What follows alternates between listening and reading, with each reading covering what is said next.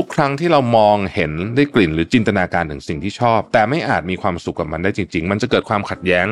ภายในตัวเราขึ้นนะครับ เราต้องการลิ้มรสผลไม้ต้องห้าม แต่รู้ตัวว่าต้องไม่ยอมสิโรราให้กับความปรารถนานั้น ทุกครั้งที่คุณใช้กล้ามเนื้อการควบคุมตัวเอง เพื่อเอาชนะความขัดแย้งภายในนี้ คุณจะเหนื่อย และประสิทธิภาพในการทำอะไรก็ตามหลังจากนั้นจะลดลง จัดสิ่งแวดล้อมง่ายกว่าใช้แรงจากการควบคุมจิตใจตัวเองอย่างเดียวนะครับ ถ้าเราอดทน และพยายามเพิ่มความแข็งแกร่งภายในแม้ จะผ่านการทำกิจกรรมที่ดูไม่เกี่ยวข้อง เช่น การออกไปเดินเล่นเป็นประจำเป็นเวลา 2 สัปดาห์ เราจะสามารถสร้างผลลัพธ์เชิงบวกให้กับทุกด้านของชีวิตได้ หรือพูดง่ายๆคือคุณฝึกให้กล้ามเนื้อการควบคุมตัวเองของคุณเนี่ยมันแข็งแกร่งขึ้นได้นะครับ ซึ่งมันต้องทำงานควบคู่กับการสร้างสิ่งแวดล้อม คุณไม่สามารถใช้อย่างใดอย่างหนึ่ง แล้วมันจะได้ผลได้ไปตลอด เฮ้ยการควบคุมตัวเองเนี่ยมันมีประโยชน์กับชีวิตเราจริงๆนะฮะ เพราะฉะนั้นเราจึงควรทำต่อไป Mission to the Moon Podcast brought to you by ชวนคุณไปตามหาความเงียบสงบ และฟังเสียงความต้องการในใจกันอีกครั้งกับ Calm in the Chaos เมื่อโลกเสียงดังเกินไป หนังสือเล่มใหม่ล่าสุดของผมรวิทยานุสาหะสั่งซื้อได้แล้ววันนี้ที่ Line Official at Mission to the Moon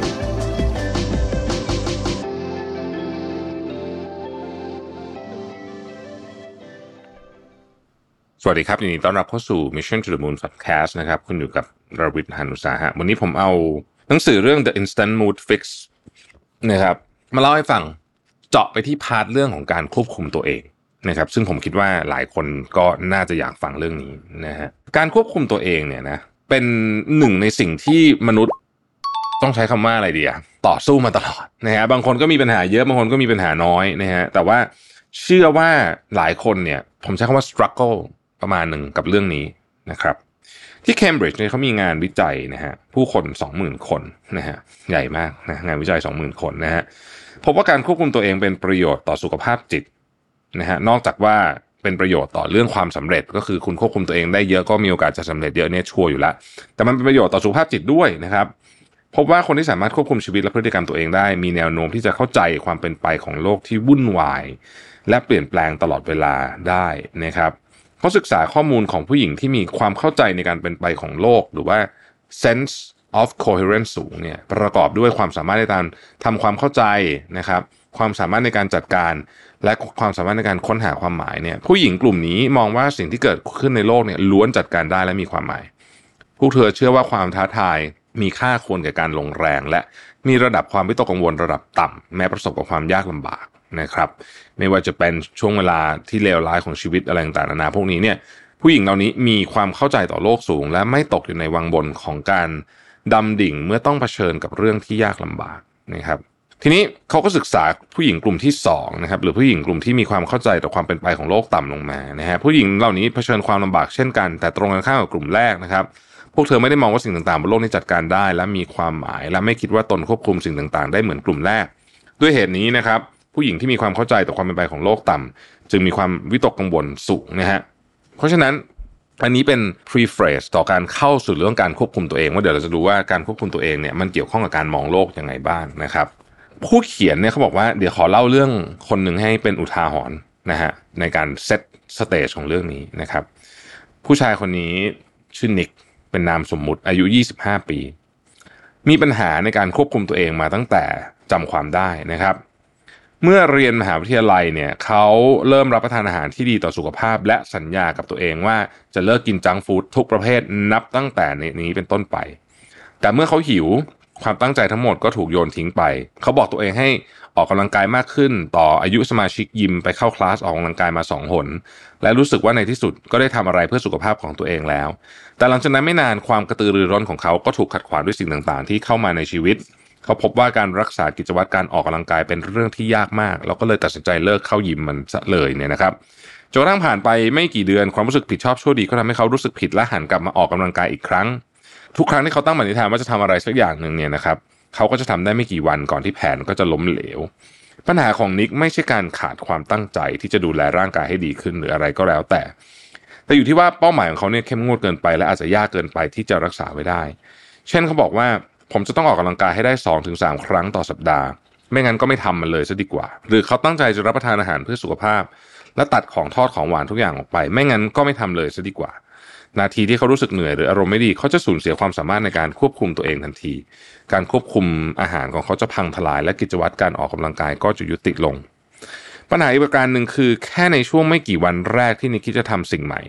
เขาก็เริ่มรู้สึกหมดไฟนิดๆที่ต้องใช้ความพยายามและกล้ามเนื้อ การควบคุมตัวเองของนิกก็อ่อนล้า และเขากำลังทำในสิ่งที่ขัดกับธรรมชาติของตัวเองนะครับ ฟังดูแล้วก็คุ้นๆเหมือนกับชีวิตของหลาย ๆ คนใช่ไหมในหนังสือเล่มนี้ก็พูดถึงสิ่งนี้ว่าเป็นภาวะหมดไฟในการควบคุมตัวเองนะครับ ซึ่งเกิดขึ้นกับเราได้ทุกคน เคยสังเกตไหมว่าช่วงแรก ๆ ที่คุณพยายามทำสิ่งใหม่ หรือฝืนนิสัยตัวเองเนี่ย มันยากนะฮะ ทุกครั้งคุณต้องใช้กล้ามเนื้อของการควบคุมตัวเองเพื่อทำอะไรใหม่ หรือว่าหยุดตัวเองจากการทำอะไรตามสัญชาตญาณเดิมๆนะครับ พลังงานสำรองของคุณเองก็จะพร่องลงนะฮะทำไมถึงเป็นแบบนี้ มาร์ติน เซลิกแมนนะครับเป็นอาจารย์จากมหาวิทยาลัยเพนซิลเวเนียสำรวจผู้คนจาก 54 ประเทศ 1 0 0 0 0แสนคนนะฮะ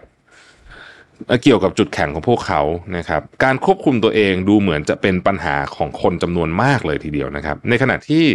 ผู้ทำแบบสำรวจเลือกให้ความใจดีและความยุติธรรม เป็นจุดแข็งระดับต้นๆนะฮะแต่การควบคุมตัวเองอยู่ในลำดับท้ายๆ ดูเหมือนว่าคนทั่วโลกมีปัญหานี้ร่วมกันนะครับ คุณอาจจะรู้สึกสบายใจขึ้นมาบ้างเมื่อได้รู้เรื่องนี้นะฮะแล้วก็หากคุณกำลังจะปรับนิสัยของตัวเองอยู่เนี่ย คุณอาจจะต้องทำความเข้าใจนิดนึงว่าการควบคุมตัวเองจริง ๆ แล้วเนี่ย ฟังก์ชันของมันทำงานยังไงกับเรานะครับ อันดับที่หนึ่งฮะสิ่งที่เราต้องจ่ายเมื่อ เราจะควบคุมตัวเองนะครับ มีราคาที่ต้องจ่ายเสมอนะฮะ เพราะว่าความสามารถในการควบคุมตัวเองเป็นทรัพยากรที่มีจำกัด ถ้าคุณใช้มันกับสิ่งหนึ่ง คุณจะมีมันน้อยลงสำหรับอีกสิ่งหนึ่งเสมอ เมื่อคุณพยายามปรับพฤติกรรมหรือคิดให้ไปทางใดทางหนึ่ง เช่น พยายามไม่กินเค้กช็อกโกแลตเป็นอาหารกลางวันอะไรแบบนี้นะฮะ เนี่ยคุณก็ใช้พลังไปแล้วนะครับ พลังของการควบคุมตัวเองก็จะลดลง จากการศึกษาพบว่าเมื่อเราขอให้คนที่พยายามต้านทานความเย้ายวนของช็อกโกแลตเนี่ยไปเล่น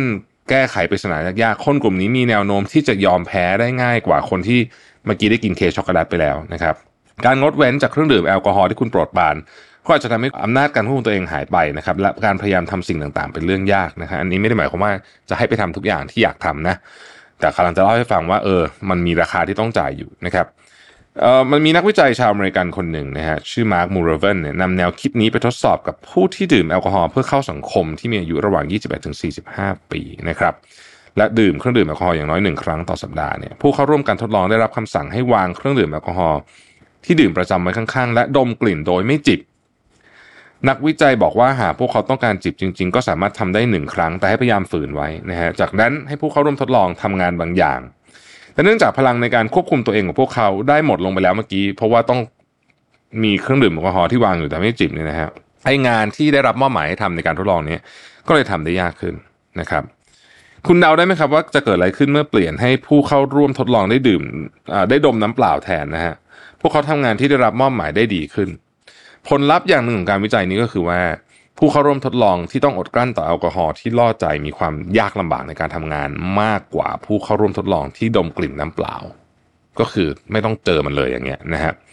แล้วสิ่งนี้หมายความว่าไงสำหรับคุณนะครับ แปลว่าอะไรแปลว่าอะไรการทดลองเมื่อกี้แปลว่าทุกครั้งที่เรามองเห็นได้กลิ่นหรือจินตนาการถึงสิ่งที่ชอบ แต่ไม่อาจมีความสุขกับมันได้จริง ๆ มันจะเกิดความขัดแย้งภายในตัวเราขึ้นนะครับ เราต้องการลิ้มรสผลไม้ต้องห้าม แต่รู้ตัวว่าต้องไม่ยอมสิโรราให้กับความปรารถนานั้น ทุกครั้งที่คุณใช้กล้ามเนื้อการควบคุมตัวเอง เพื่อเอาชนะความขัดแย้งภายในนี้ คุณจะเหนื่อยนะฮะและประสิทธิภาพในการทำอะไรก็ตามหลังจากนั้นจะลดลง แต่ข่าวดีก็คือมันมีวิธีสงวนพลังงานแห่งการควบคุมตัวเอง เพื่อให้เรากักเก็บทรัพยากรนี้ ให้ได้นานขึ้นอีกสักหน่อยนะครับ จะได้ไม่เหนื่อยเร็วเกินไป สิ่งนี้มีประโยชน์อย่างยิ่งเมื่อคุณพยายามอด ต่อสิ่งล่อใจนะครับ อดกั้นต่อสิ่งล่อใจ มันจะทำให้ชีวิตของคุณง่ายขึ้น และช่วยให้คุณมีการควบคุมตัวเอง เอาไว้นะครับ และเก็บไอ้พลังงานสำรองนี้ไว้ กลยุทธ์คือการเปลี่ยนสภาพแวดล้อมนะฮะซึ่งวันนี้เราจะมาเราเคยคุยเรื่องนี้แบบผิวๆกันไปละ แต่ว่าวันนี้เราจะมาคุยกันอินดีเทลเลยว่าการเปลี่ยนสภาพแวดล้อมนี่เป็นยังไงนะครับ สภาพแวดล้อมของคุณนะหนึ่งเลยเนี่ยการเปลี่ยนสภาพแวดล้อมของคุณเนี่ยเมื่อเกิดอารมณ์ชั่ววูบขึ้น คุณจะรู้สึกว่าตัวเองควบคุม อะไรได้ยากมาก เช่นสมมติอยู่ดีก็อยากกินขนมขึ้นมาแล้วมันมีอยู่ตรงหน้าพอดีนะครับแทนที่จะงดเว้นการกระทำบางอย่าง หรือจำกัดตัวเอง ให้เอาสิ่งล่อใจนั้นออกจากสภาพแวดล้อมของคุณไปเลยนี่คือคีย์ของเรื่องนี้นะครับ เช่นนะฮะถ้าคุณต้องการเลิกดื่มแอลกอฮอล์เนี่ยให้เอามันออกจากบ้านไปให้หมดนะครับ คุณก็จะมีโอกาสที่จะรู้สึกอยากดื่มมันน้อยลงนะครับ หากคุณไม่อยากเช็คข้อความในโทรศัพท์มือถือขณะทำงานให้เอามันไว้อีกห้องหนึ่งนะฮะ ฟังดูเหมือนเป็นเรื่องธรรมดาใช่ไหมแต่คนไม่ค่อยทำกันเพราะคิดว่ามันไม่ไม่น่าจะมีประโยชน์อะไรฉันน่าจะมีแรงในการควบคุมกันไม่หยิบมือถือแต่จริงๆแรงคุณเนี่ย มี แต่คุณใช้เมื่อไหร่ปุ๊บมันจะไปกระทบเรื่องอื่นแบบที่เราอธิบายเมื่อกี้นะครับ เพราะฉะนั้นเนี่ย เอ่อ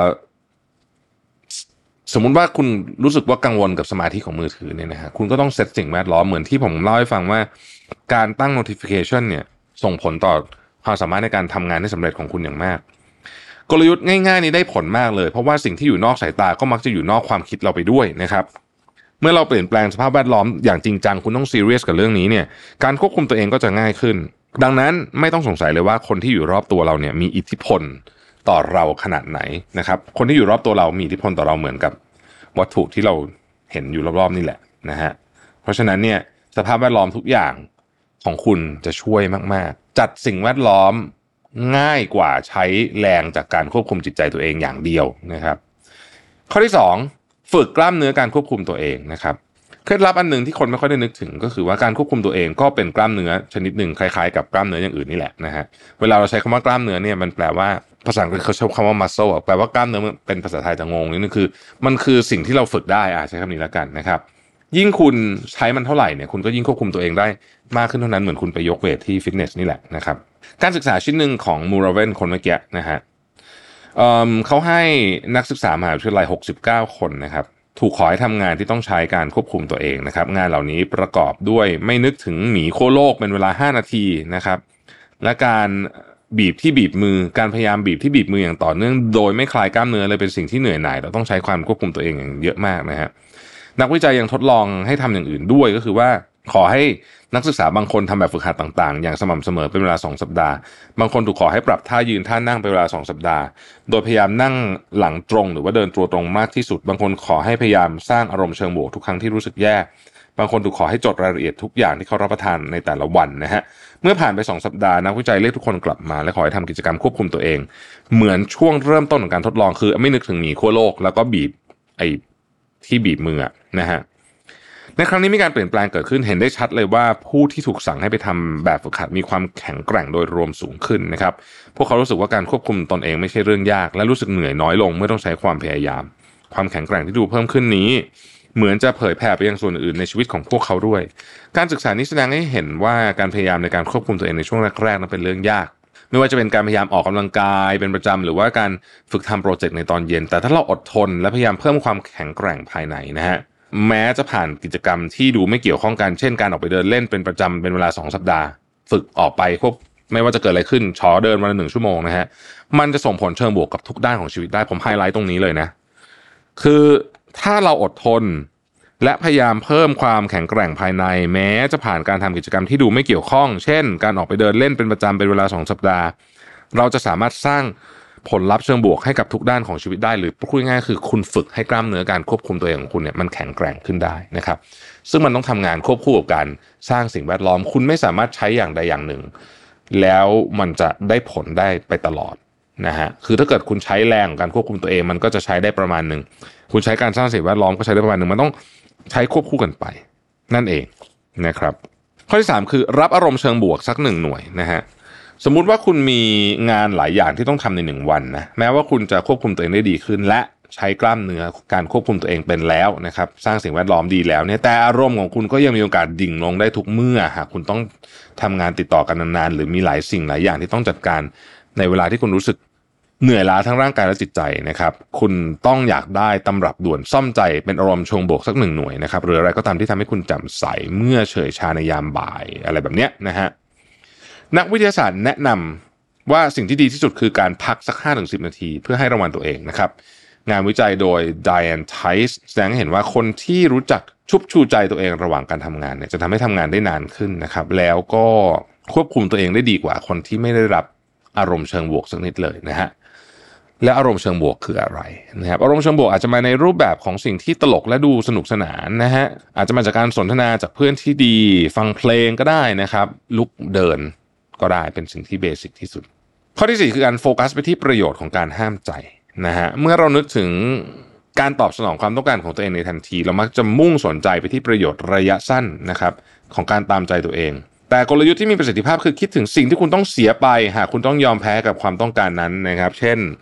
ถ้าฉันกินโดนัทชิ้นนี้เนี่ยนะไอที่ออกกำลังกายมาทั้งหมด 2 วันเนี่ยนะฮะหายหมดแบบนี้เป็นต้น ทุกครั้งที่เราพยายามยับยั้งตัวเองไม่ให้ทำบางสิ่งหรือบังคับตัวเองให้ทำบางอย่างเนี่ยเรากำลังดิ้นรนเพื่อไม่ยอมแพ้ในการตอบสนองกิเลสของตัวเองในทันที และแน่นอน เราพบว่ามันยากจะต้านทานนะครับเพราะเรากำลังสนใจความหอมหวานของผลไม้ต้องห้าม หรือในกรณีนี้คือโดนัทหรืออะไรก็แล้วแต่เนี่ยซึ่งเป็นความสุขระยะสั้นที่คว้าไม่ได้เลย แต่แทนที่จะทำเช่นนั้นนะครับ ลองฝึกอันนี้ต้องฝึกนะครับ นึกถึงประโยชน์ของการห้ามใจนะฮะประโยชน์ของการห้ามใจอย่างที่ผมบอกเมื่อกี้นี้ว่า เอ้ย ถ้าคุณอดไม่กินไอโดนัทสองชิ้นนี้ได้เนี่ย หมายความว่าจะใส่บิกินี่สวยขึ้นนะซัมเมอร์นี้อะไรแบบนี้เป็นต้นนะฮะไม่ว่าเราตกในสถานการณ์ไหนเนี่ยวิธีการตอบสนองของเราย่อมขึ้นอยู่กับว่าเรารับรู้สถานการณ์เหล่านั้นอย่างไรนะครับ แล้วพอเราประเมินแล้วนะฮะเรียกว่าทำให้สิ่งไอ้ที่ล่อตาล่อใจคุณไม่น่าดึงดูดน้อยลง ข้อที่ 5 คือตัดไฟตัดต้นลมเลย อันนี้คือถ้าสมมติว่าคุณรู้ว่าคุณไปอยู่ในสถานการณ์แบบไหน แล้วจะทำให้คุณเช่น เช่น ร้านบุฟเฟ่จะทำให้คุณกินเยอะอย่างเงี้ยก็อย่าไปกินนะง่ายๆอย่างนั้นแหละนะฮะก็อย่าไปกินนะครับ ก็นี่คือวิธีการตัดไฟต้นลมนะฮะสรุปก็คือว่าการควบคุมตัวเองเป็นสิ่งที่เราฝึกฝนและพัฒนาได้นะครับ แล้วก็เป็นสิ่งที่ต้องค่อยๆทำและต้องใช้หลาย ๆ อย่างประกอบกันนะฮะมันจะค่อยๆดีขึ้นนะนะฮะมันจะค่อยๆดีขึ้นนะครับ แล้วก็การควบคุมตัวเองเนี่ย จริง ๆ เป็นหัวข้อที่มนุษย์พยายามทำมาตลอดนะฮะ แต่ผมมีเคล็ดลับที่อยากจะแชร์ นอกเหนือจาก 5 ข้อนี้ ก็คือว่า คุณต้องทำให้คุณเห็นประโยชน์ของการควบคุมตัวเอง คือพูดง่ายๆคือคุณต้องบันทึก progress ของมันให้ได้ แล้วคุณจะรู้สึกว่ามันน่าทำเพราะถ้าเกิดว่าคุณทำไปแล้วเนี่ย มันไม่มีรางวัลกลับมาเลยเนี่ยนะฮะมันจะไม่น่าทำแล้วคุณก็จะแบบไม่ทำดีกว่า คุณต้องบันทึก progress ตรงนั้นต้องคอยจดบันทึกเรื่องเหล่านี้นะฮะอย่างเป็นระบบ แล้วคุณจะเห็นประโยชน์ของมันอย่างจริงจังนะฮะแล้วคุณจะรู้สึกว่าเฮ้ย การควบคุมตัวเองเนี่ยมันมีประโยชน์กับชีวิตเราจริงๆนะฮะเพราะฉะนั้นเราจึงควรทำต่อไปแบบนี้เป็นต้นนะครับ ขอบคุณที่ติดตาม Mission to the Moon นะฮะแล้วเราพบกันใหม่พรุ่งนี้ สวัสดีครับ Mission to the Moon Podcast brought to you by ชวนคุณไปตามหาความเงียบสงบ และฟังเสียงความต้องการในใจกันอีกครั้งกับ Calm in the Chaos เมื่อโลกเสียงดังเกินไป หนังสือเล่มใหม่ล่าสุดของผมรวิทยานุสาหะสั่งซื้อได้แล้ววันนี้ที่ Line Official at Mission to the Moon